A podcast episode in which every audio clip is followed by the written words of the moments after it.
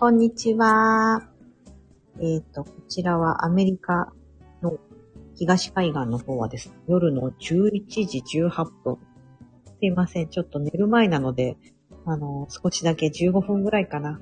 あの、収録を今日ですね、できなかったので、ライブとしてお届けして残しておこうかなと思ってますので、もしご参加いただける方がいたら、はい、今日は執着を手放すというようなテーマでお話をしたいかなと思っています。えー、っとですね、この、私のこの今のこの待ち受け画面、待ち受け画面？って言うんですか？これ。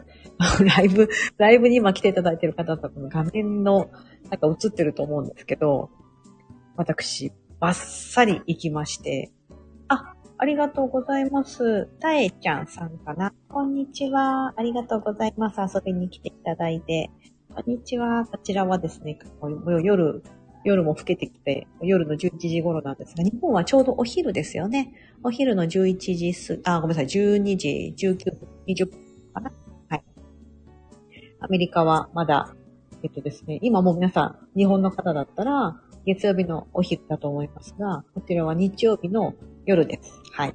もうすぐ日曜日が終わろうとしていますが、私ですね、バッチリと バッサリと、今日、髪を切ってまいりました。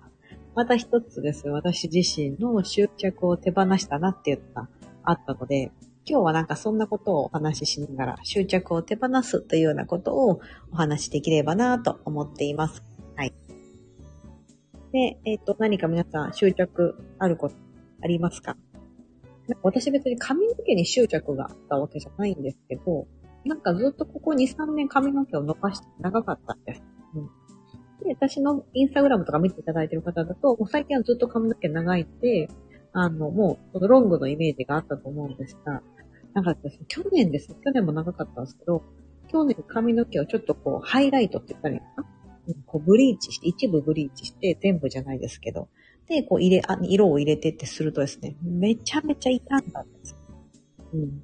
わい、あ、こんなに痛むんだと思って、うん。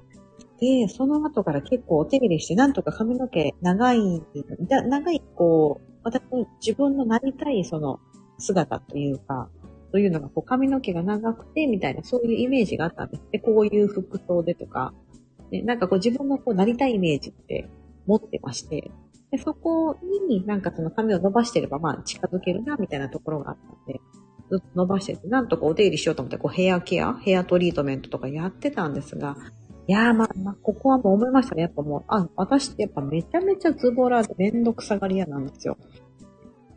で、そもそもなんか子育てしてるとなかなかそんななんかゆ悠長のトリートメントとか、なんならドライヤーしてる時間も結構なんか、なんか取れないみたいなことないですか？うん、うん、うん。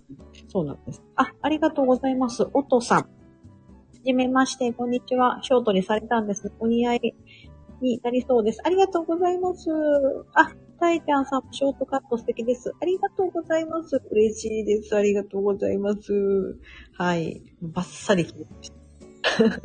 本当に。でもこれ一つね、また最初自分自身の執着を手放したなと思ってて、こうなりたいイメージがあるから、そこに近づくために、その姿になるために、髪の毛を伸ばしてたってこともあったんですが、なんか改めて、なんかその、髪をやっぱ伸ばしてると、私はこう、なんだ、自分の人生のテーマは、このチャンネルのテーマでもありますが、楽して生きる、なんですよ。ものすごいそういう変な願望を持ってる人間なので、なんか楽したいって言ってる割には、なんかその、そのケア、ヘアケアの時間だったり、もちろんそれにね、お金もかかりますし、ね、なんか、こう、傷んでるのにちょっとこう、もやもやしちゃったりとか、うん、なんかそういうのってどうなんだろうと思って、となんか45ぐらいまではなんか伸ばしておこうと。なんか変なあれがあったんですよ。45ぐらいだったら切ろうかなみたいな。45歳ってことですね。今私40なんですけど。なんかもう45ぐらいになったら切ってもいいかなと思ってたけど、え、その5年間、今からの5年間って、何のための5年間なんだろうとか、なんか改めて最近考えたりして、で、なんかまあ、髪の毛って、ロングにしようと思ったら、まあ、1年半ぐらいかかるかな私の経験上。1年半ぐらいかかるけど、別に1年半ぐらいあれば、まあ、肩下ぐらいまでショーとかに切ってもいけるよなと思って。もし本当に飽きたら、切ればいいや。あ、おちびちゃん泣いてる。切ればいいかなとか思って、すごいそういう安易な感じで、はい、切りました。あ、たいちゃんさんも、私もショートヘアです。あ、そうなんですね。ショートヘアってめっちゃいいですよね。まあ、なんだろう、ショートボブっていうのかな、私の感じだと。今でもかなり、かなり切ったんで、ショートヘアっていう、ショートカットって言ってもいいと思うんですけど、うん。なんかボブって難しいですね。どこまでがボブで どこまでがミディアムヘアでとか、あるじゃないですか、あの、区切り？ね、こうどどどう言えばボブで、どう言えばショートなんだとかね。あの区切り難しいなと思います、ね、うん。でもね、なんか自分のなんかこう、イメージしてる、こうね、トペッパービューティーとかで持ってって、で、その担当の美容師さんに、こんな感じでって言ったらめっちゃびっくりされて、えー、みたいな。そんな切んの？みたいな感じで言われて、毛先揃えるぐらいに、なんかカットって言ってたから毛先揃えるぐらいで来たのかなと思ったら、そんな切るの？え、やばい、次のお客さんめっちゃ 時間、そう、結構その、こんだけ切るってなったら結構時間かかるじゃないですか。で、ショートカッターとかほら、シルエットとかでね。だからね、ちょっと美容さん、あ、すいません、事前に言っとけばよかったとか言いながら、そんなことを言いながら、で、ちょっとチップ多めに払って帰ってきましたが、はい。そう、次の人待たせちゃってすいません、みたいな感じで。あ、こんばんは。ペコさんかな？ペコさん。あの、ペコさん、こんばんは。そうなんです。こちらは夜の11時20分、24分日本の皆さんは、お昼の12時24分ですよね。はい。もうすぐアメリカも日曜日が終わろうとしています。不思議ですよね。今同じ地球上に住んでいますが、ほぼ真反対ぐらいにいますので、まだ今ですね、あの、月曜日になっておりません。はい。本当私本当ライブ慣れしてないんで、なんかこうやって遊びに来ていただくの、めっちゃ嬉しいんです。ありがとうございます。いつも収録聞いていますですか？ありがとうございます。ありがとうございます。なんか、こうやって言っていただけるの嬉しいです。本当に。なんかこう、ね、いつもスタンド FM こう、本当コンスタントに聞いていただいている方が何百人とかいらっしゃって、あ、なんかどんな方が聞いていただいてるのかな、みたいな。なんかこう、フォローしていただいている方と、本当にこう、コンスタントに聞いていただいている方って、ね、多分本当一部なんですけど、どんな方なんだかなと思ってて、こうやって言っていただけるとめちゃめちゃ嬉しいです。ありがとうございます。はい。なんか結構自分の好き勝手に、なんだろう、ミニマリスト100日チャレンジとかも、ね、かなり自分勝手な内容で、今日はこんなことやってみましたみたいな。これもね、私の中のミニマリスト100日チャレンジの、まあ一環ではあるっちゃあるですが、ですけど、まあ、たまたまこの時期に、まあ切ったなってだけで、そんなになんか、なんかミニマリストになろうと思ったから切ったってわけじゃないんです。だってそうだったら多分もっと昔に切ってるんですよね。うん。なんですけど、なんとなくその自分の中のこのなりたいイメージと、その今置かれてる状況とのギャップみたいなのが、なんかだんだんその楽じゃないというか、うん、なんかこうもやもやする気持ち手入れがめんどくさいなとか、傷んでんなとか、まあトリートメントめめんどくさいなとか、そっちの気持ちが勝ってきてしまって、あそういうことを私はもう基本的に自分のその一番本質的に大事なことって何だろうと思ったら楽することなんですよ。だからもう、なんだ、効率よく結構何でもパッパッパってやりたい方なんですよね。そしたら自分の時間できるじゃないですか。でそこでもう楽したいんです。なんかただただ本読んどきたいとか、ものすごいズボラな人間なので、なんかそれを叶えるためのこう一つの手段が物減らすとか、なんかその人間関係のこととかもそうですけど、うん。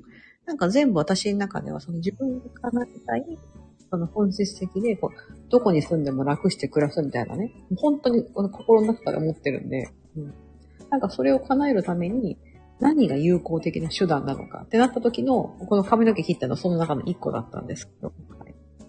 うん、ペコ、ペコさん、ありがとうございます。コメントで、えっと、とっても、行きやすいので、うんうんうん。何回かまとめて、ながら聞きしています。新潟素敵です。ありがとうございます。嬉しいです。ありがとうございます。はい。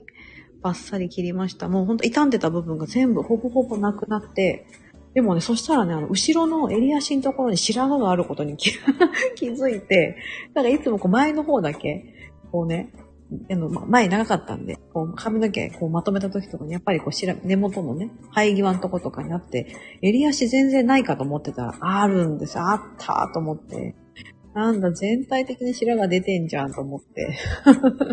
そう。ね。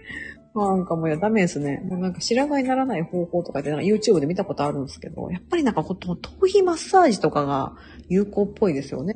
こう、頭皮まあ、ショートになったら結構このマッサージがやりにくいから、ちょっと今、話しながらちょっと私、マッサージします。左手で携帯を持ち、右手で今頭をマッサージするという。皆さんもちょっとやってみてください。これ結構気持ちいいですよ。こう上にこう引き上げるように、前だと、こう前のおでこのとこだったら、おで、前から後ろにこう、な何を言ってんだみたいな。っていう風にして。でもこの子、あれですよ、本当執着って多分、本当き、無意識なんですよ、無意識。だから気づかないんですよ。自分がそれに執着してるってこと。うん。なんか家の中のものってありとあらゆるものがあると思うんですけど、どれに執着があるのかって意外と意識してないと気づかないものなんですよ。なぜなら無意識にそれを持ってるからなんですよね。使ってないのになんでそれが必要と思ってるのかとか、うん、ね、そういったこととかって、なんかそのもったいないと思ってもら、思ってしまうことが執着なのか、なんか、ない、これ持ってないと誰かに笑われてしまうとか、え、持ってないの？信じられないみたいなとか？ね。なんか、あの、例えばですよ、私、主婦ですし、あの、まあ、キッチン用品とかあるじゃないですか。ね。今だったら、例えばなんだ、電子レンジ持ってないの？え、どうやってやってんの？みたいな感じで、なんかちょっと返事扱いとかされると傷つくとか、あるんだだからやっぱり電子レンジは持っとかないとなとか、うん。なんか今だとな、日本でもホットクックっていう、なんかこう時短のやつが流行ってるらしい。良さげだから、みたいなとか、うん。なんか本当に自分に必要かどうかわかんないんだけど、なんとなくこの世の中のこう、トレンドだったりとか、流れに、こう、なんかそのままふっとこう、波に 乗って、それが良かったらいいんですけど、なんか違うなと思いながらもずっと持ってるものがあったりとか、考え方のとこもそうなんですけどね。そういうのがあると、そうやって一つのまた執着、執着って呼ばれるものになってるはずなんですよね。私の、まあ、髪の毛も一つの例なんですけどね。なんとなく髪の毛が長い自分がいいなってこう理想があって、うん、でそこに近づけない自分にもやもやし、でもやっぱり私はな、こうなりたいと思ってたから、みたいな。なかなか軌道修正できずに、この執着を手放せずにいたのが、ここ、あ何年ぐらいだろうな、半年ぐらいかな。初めはなんかこう、傷んでても、まあまあまあとか思ってたんですけど。あ、ありがとうございます。こんにちは。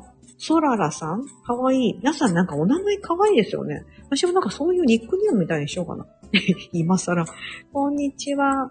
せっかく買ったんだからというのが心に引っかかる、うん、ことが多いなと、そうですよね。流行りの家電はきっと使わなくなるだろうな。で、買わないことが多い。うんうんうんうん。でもそれでいいと思うんですよ。そこで一歩踏み、ソララさんの場合、一歩踏みとどまれるってことがすごいですよね。そこでなんか買っちゃって、で、買って、いや、やっぱ、やっぱあんま必要じゃなかったかもと思って、でもそのままずっと持ってる。でそれがなんかもやもやするじゃないですか。なんかこうスペースも取ってるし邪魔だし、みたいなね。なんかそうするとめんどくさくなっちゃうの。うん。ね。その一歩前に、その買う前に踏みとどまれるとか、うん、迷ったら買わないとか、ね、そういうふうなこう自分の中でルールって決めてるといいかなと思うんですよね。あ、こんにちは。SPP 総さんです。SPP 総さん。うんうんうん。こんにちは。今アメリカはこんばんはなんですよ。はい。お昼時に聞いていただいてありがとうございます。うんうん。ソララさん。そうそう。買っちゃうと、せっかく買ったんだから、になってしまうので、慎重になるかも。うんうん。大きいものは特にそうですよね。高い買い物とかは特にそうですよね。うんうん。お、ペコさんは独身の頃買った高い洋服はなかなか手放せないです。あー、なるほど。独身の頃。そうですよね。独身の時って、なんか、ただ今、あ、ご結婚されてることですよね。結婚したりとか、まあ子供が生まれたりとか、まあ子供が離れていってもそうだと思うんですけど、なんかこう人生の中でステージが変わると、自分の中でこう暮らし方だったりとか、ステージが変わると、なんかその時に必要なものって変わってきますよね。うん。でもその、まさにその、ペコさんが言われてる独身の時に買った。で、すごい気に入ってた思い出があるみたいなものとか、うん、今、着ても、でも多分今着ることはないんだろうけどとか、うん。ね。でもなんか、さもっと、もう少し子育てが落ち着いたら着ようかなとか、わかんないですよ。例えば今、例えば、体型が気になってて、独身の時は着れてた服が、今ちょっとは着れない。で、また痩せ、これからちょっとそれを糧にダイエットしようっていうふうに、こう燃えれればいいんですけど、このなんか、ファッションも出てこないのでずっと持ってるんであれば、なくなってしまった方が、本当はスッキリするんですよね。こう手放すってことなんですけど。私も散々手放してきたな。うん。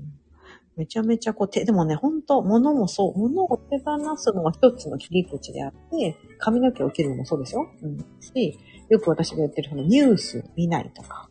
ね。今皆さん、日本のニュース見られたりとか、ね、テレビつけてると日本だとワイドショーとか流れると思います。し、自然と入ってくると思うんですけど、一切、私、海外に住んでるくせに日本のことも、なんか知ろうとしないっていうね、この、でもそうじゃなくても、本当その状況になったとしても、本当に重要なことって絶対入ってくるんで、例えばなんですか、この間、日本って増税したじゃないですか、10%になるとか、ああいうのとかもそうですし、私だと暮らしのことをやってるので、無印良品がなんか値上げするらしいよとか。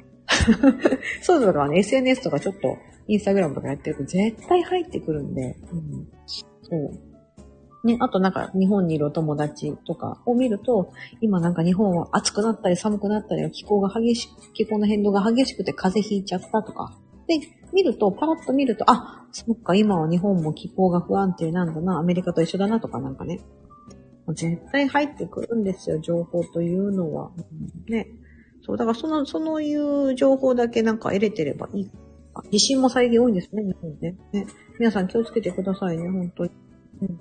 お、ソララさん、ペコさんわかります。もう買えないかもって思っちゃう。あー、なるほど、そうですよね。そういう昔のその、独身の時に買った服。うんうん。ペコさんもまだ着られるけど、子供が小さくて汚れた、あ、うんうん。汚れたくないからという思いでタンスの肥やしに。うんうんうんうんうんうんうん。そう、そうなんですよ。でも、ペコさんあれかもしれない。でも、お子さんが、今多分お子さんいらっしゃるのでだと思うんですけど、お子さんがじゃあ大きくなったりとかして、あ、よし、じゃあ、私も、で、私自もそうですけど、私も今おちびちゃんがもうすぐ3歳とかで、もうほんと服引っ張られるわ、汚れるわ、で、家事してると、料理してると汚れたりとかするので、なんか高い服とか買わないですけど、その時、もし本当に自分にその時必要になったら、その時に、まあ未来のことは、未来の自分に決めてもらう方がいいと思うんです。未来の自分が、本当にその独身の時に、あの、も、買った高い服を、本当にその時着たいのかどうかは、わかんないんですよね。だってほら、まあ、ね、時代も変わりますし、流行も変わるし、この、こう、似合う色も変わってきたりとか、デザインとかもそうなんですけど、うん。だからその時、もし本当に、あの、こう、一長乱じゃないですけど、欲しい場合は、その時になんか新しく買い揃える方がワクワクするかなと思うんです。うん。なぜならその時に、もうその、それを着るって決まってると、ちょっとなんか面白みがないというか、なんかワクワク感がないじゃないですか。あ、これあるから、やっぱりこれを着とかないとな、みたいな。結局何々しなければ、に繋がってしまうかなと思うんです。だったら、その、うん、その時になんか未来の自分に、その時着たい服を決めてもらえばいいかなと思うので、うん、なんかね、そういった、なんか、それ本当に1着だったらいいんですけど、なんかそれが10着とか5着とか、なんかたくさんあるとですね、未来の自分はなんかもう、そんだけあるんだったらなんか買うのためらっちゃうじゃないですか。なんかちょっとそんな自分って、なんかかわいそうに思えちゃったりするかな、うんうんうん、思うので、そう。で、ソララさん、テレビは、見ていな、見ていると、その、うんうん、報道の仕方に文句しか出てこないので、疲れるから見ないです。あ、なるほど、そうですよね。そうそうそう。テレビから流れる情報、ネットとかもそうですけど、結局は、あの、その報道する側の主観でしかないんですよね。ね、本当にそのまんまの事実を伝えてくれてるかっていうのは、わ、受け手としてはわかんないじゃないですか。ね。今もまだ続く世界で起きている戦争とかも、その現場でそれを見てるわけじゃないから、わかんないんですよね。ただ報道で流れてくることを、あの、だから真実なのか、また違う見方もあるじゃないですか。うん。ね。だってほら、国と国が戦ってたらお互いの言い分があるはずなので、そう。それはね、どっちがいいとか悪いとか、うん、どっちが本当なのか嘘なのかっていうのは、遠く離れれば離れてるほどわからないので、その、よしあしっていうかね、ちょうどこの間配信しましたけど、そう、もう判断することっていうのはね、そういうのも手放すみたいな感じですよね。だからあの、あれですよ。私の髪の毛を、をバッサリ切ったのも、いい悪いとかではなくて、もう自分が切りたかった。はい、切りました。オッケーぐらいな 感じで、だから皆さんにとって、ふーんでもいいんですよ。もう切ったんだ。へえ、さやかさん切ったんだ。へえ、ふーんみたいな。なんかその反応であれば、私も、あ、そうなんですよ、切ったんですよ、ぐらいな感じで。うん、ももちろんなんか、似合ってますよって言ってもめっちゃ嬉しいんですけど、なんか、そう、なんかそれを期待してるわけではなくて、なんか、切りました。執着ちょっと手放してみましたっていう、本当なんか、本当自分勝手なことを言ってるので、それに対してこう言ってたら、あの、いいですねとか言ってるまでも本当にありがたいなと思ってて、うんだからなんか、いや、なんかまあ長い方が良かったんじゃないですかって言われても、私は全然気づか、傷つかなくて、あ、そうやって思う方もやっぱいらっしゃるんだ、みたいな。またそれは一つの一意見じゃないですか。うん、なんかそれはそれで、おおなるほど、みたいな感じで受け止めるし、似合ってないでもいいと思いますし、うん。ね、なんか、そうやってこう、なんだろうな、意見が分かれる。うん、違う、それぞれ皆さん違う意見を持ってるみたいな。うん、なんかそれってなんかみんな違ってみんないいいいっていう歌もあると思います。なんかそういう感じで、めっちゃ最近それを感じるんですよね。うんうんうんうん。あ、そうですよね。ペコさんが。ソララさん、そうですよね。うん。友達の結婚式で着る用のパーティードレスもあります。ペペコさんいっぱい持ってる。ペコさんいっぱい持ってる。一長欄がいっぱいあるんですね。うんうんうんうん。それ観光総裁用のパーティードレスとか。うんうん。海外での危機一髪。うんうんうんうん。事故のニュースも私の生活に一切関係ないわって思いますもんねって、ソララさん。そう、そうなんですよ。アメリカに住んでるので、私、アメリカのニュースちゃんと見とかなきゃいけないかなーって初め思ってたりしてたんですけど、全く問題ないですよね。うん、見なくても、別。もうなんか、いいニュースはね、基本的に流れないし、やれ、トランプさんがなんかあの なんかね、歴代大統領で初めてなんか、訴えられてるとか、なんか、なんか、裁判になってるとかいうのも、もうなんか、私、夫それ知らなかったんですけど、夫が言ってたりとか、なんかその英語のね、あのクラスを受けに行ったら、そこの先生が言ってたりとかで、もう勝手に入ってくるんですよ。こう。ね。こう勝手に入ってくるし、でもそれ聞いても、ふーんじゃないですか。トランプさんがそうだったとも、私とは全くこの世界が違うしな、みたいな。ね。日本でもそうですよね、まさに。うんうん。ね。ペコさん、着る機会も少ないから、うんうんうん、なおさら手放せないですよね。そうそうそう。ペコさん、先日の、先日友達の結婚式できたら？うん。あ、あったんだ、お友達の結婚式あったんですね。うんうん。今はロング丈が流行りなんですね。なるほど。ドレスを手放してレンタルドレスにしてもいいかななんて思いました。いやー、そうですよね。ほんとほんと。あ、ケイコさん。さやかさん、皆さん、はじめまして。さやかさんのライブ嬉しい。あ、ありがとうございます。レンタルドレス、いいですね。そうそう、日本って何だったっけな？えー、名前何だったっけ？なんかあるじゃないですか。その服の、あの、レンタル。アメリカにもあるんですよ。アメリカはね、レント・ザ・ラウェイっていう名前の、あって、その、なんか来て、その時選択ってすんのかな自分で。なんかその期間を決めて、またそのまま返して、みたいな。でもなんかダメージがもしあったとしても、自分にダメージつけちゃったとかでも、別に普通に返却できるみたいな、前利用してる人が言ってたんですよね。そう。なんかアイロンかけたらなんか生地溶けちゃった。けど、なんか別に弁償しなくてよかったって言ってて、え、そうなんだ、みたいな。そう。ね、なんか例えば洗濯したら縮んじゃったとか、なんか子供に油性ペンで、例えばわかんないですよ。こうやっちゃって、やられちゃったとか言っても、なんかその、ね、なんかいろんなルールがあるのかもしれないんですけど、ね、日本だとどういうあれなんだろう。はい、なんか何社か多分やってますよね。今度日本に私、私8月に帰るんですよ。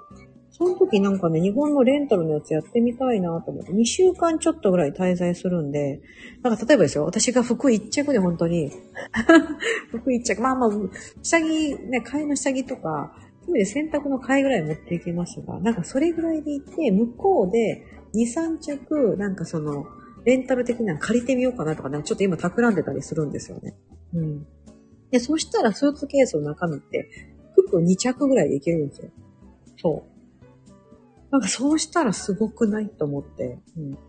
なんか行ったら、まあそれはそれでその時の好きたい、それを選んで着れるし、多分事前に予約して、なんか実家に届くようにしといたりしてれば、ね、なんかシステムちょっとせっかくだからそういうのやってみようかなってて。ねあ、ケイコさん、はじめまして。でなんか、ここ、スカイフってなんかこういう、なんか、こういう文化があるんですか？私もあんまりね、ライブやらないから、こうやってね、聞いていただいてる方同士で会話できるっていうのも楽しいですよね。ね、あ、よかった、ライブ開いて。皆さん、お昼時なんで、ぜひ、楽しんでってください。すいません、あんまあんま長くやらないつもりなんで、あと5分ぐらいで、にしようと思って。皆さん、レンタル、なんか、レンタルドレスとか、レンタルクローゼットみたいなやったことありますか？どうなんだろう。うんうんうんうん。あ、そう、今日はね、執着をね、私なんて言われたっけ？あ、ライブ、どんどん執着を手放すってテーマにしてたんだ。自分で今読み返してるんですよ。そう。そう執着を手放、あの、うん、ソララさん、執着を自覚してない生活してると思うんですよね、って。うんうんうん、自覚していないで生活、あ、でもそれすごくないですか？執着。うんうんうん。だから別に無意識になんかそういう執着してるってことをやってないってことです。そう、そうそう、すごいですよね。なんか私以上にミニマリスト気質が。うんうんうん。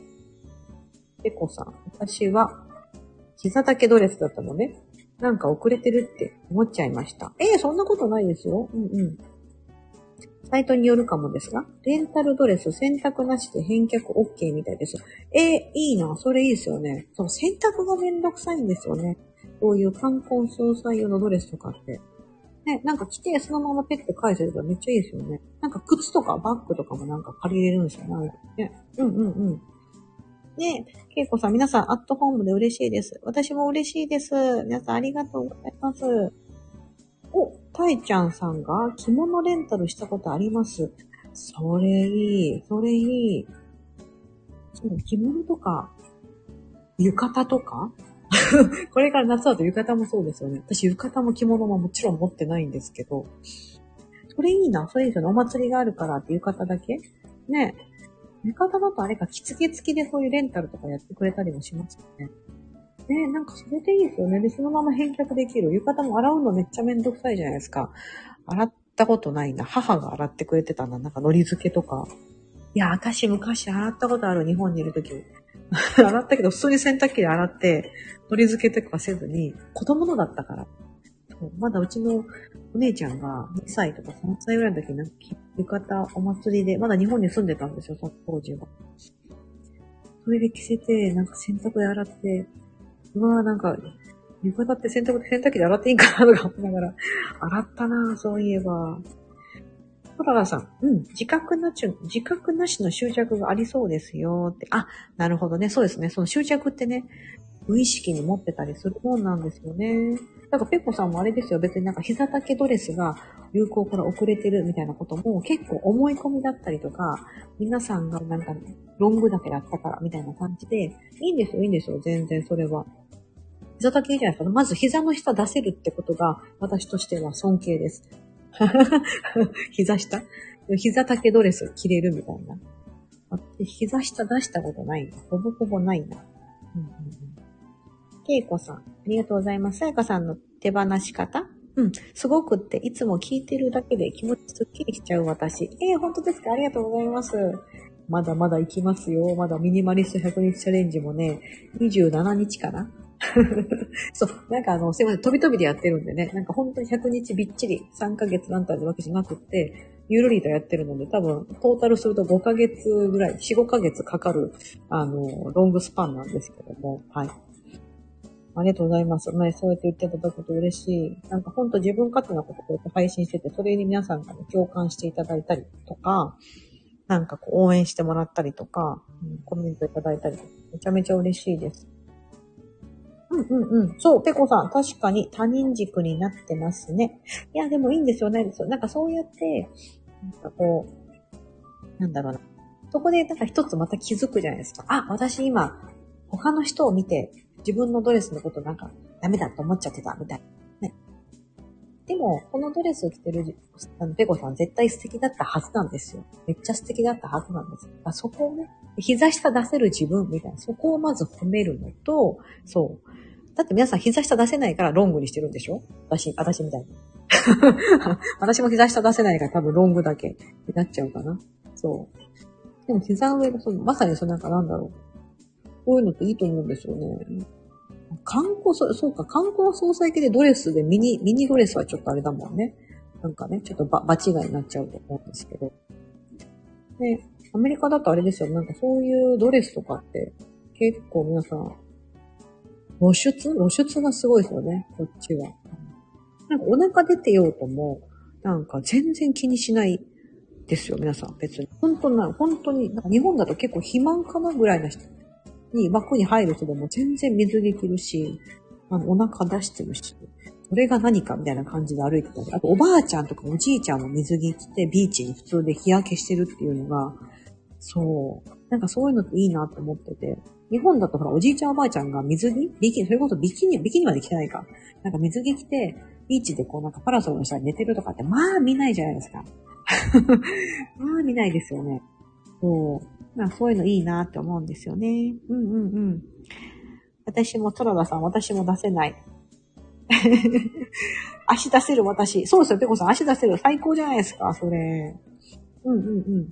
そう、アメリカの人は全然気にしなさそう。いや、ほんとほんと。皆さん結構自分が、別にでもね、これね、皆さん、イメージであって全員が全員なわけじゃないんですよ。アメリカの人でもおとなしい人もいるし、そう、ボソボソって話す人もいるし、すごい気使ってくれる人もいるし、うん、なんかこの、ただただなんか、いろんな人がいるからっていう感じかな。うんうんうん、だから多分そう見えるんだ。だってね、日本ででもね、いろんな人いらっしゃるから。うんうんうん。ああ、そうですね。マナーが、日本はた、マナーがたくさんあって難しいですよねって。そうそうそう。日本人、日本人あるあるじゃないですか。こう、なんか島国だから、こう、どちらかというと日本だけでな、すべてのことができるじゃないですか。なんかそれがやっぱお国柄なんですよね。お国柄。隣の韓国とか、それこそ私前住んでたシンガポールとか、東南アジアの人たちっていうのは、自分の国と陸つながりであっち割の国があったりとか、ヨーロッパの方とかもそうじゃないですか。ね、ここの、あの、国つながりで、この電車で越えたらなんかフランスからイタリアに行きますみたいな感じとか。なんかそういう風にして、そうすると全然違う文化だったりとか、違う言葉が広がってるっていうのが日常茶飯事。なので、なんかその、違うことが当たり前だったりとか、うん、ね、なんかそういうことがあるのかなって思うんですよね。ね、なんか日本の、日本だからそれがダメってわけではなくて、うん。なんかそういうお国柄のところがあって、それをなんかうまく活かして、日本のそのいいところをね、改善する心とか、ね、あれとかって本当改善って日本語のそれがそのまま使われてたり、あと生きがいとか、日本語だと生きがいとか、日本語のボキャブラリーってすごいじゃないですか。でも英語のボキャブラリーって少ないの、語彙が少ないから、この直訳できなくって、そのまま日本語の生きがいいとか、まあもちろん寿司とかもそうですけど、うん、そのまま使われてること。オタクとか、漫画とかもそうですけど、漫画、オタクって言ってこちらではね、言われてたりしますが、うん、ただその日本独特の文化ってめちゃめちゃいいなって思うんですよね。うん。私は日本人でやってよかったなっていつも思ってます。ソララさん、マーライオンってシンガポールですか？そうそうそう、マーライオンシンガポールですよ。マレーシアじゃない。シンガポールでございます。改善も。うん、そうそうそう。改善って K-A I-Z-E-N じゃないですか。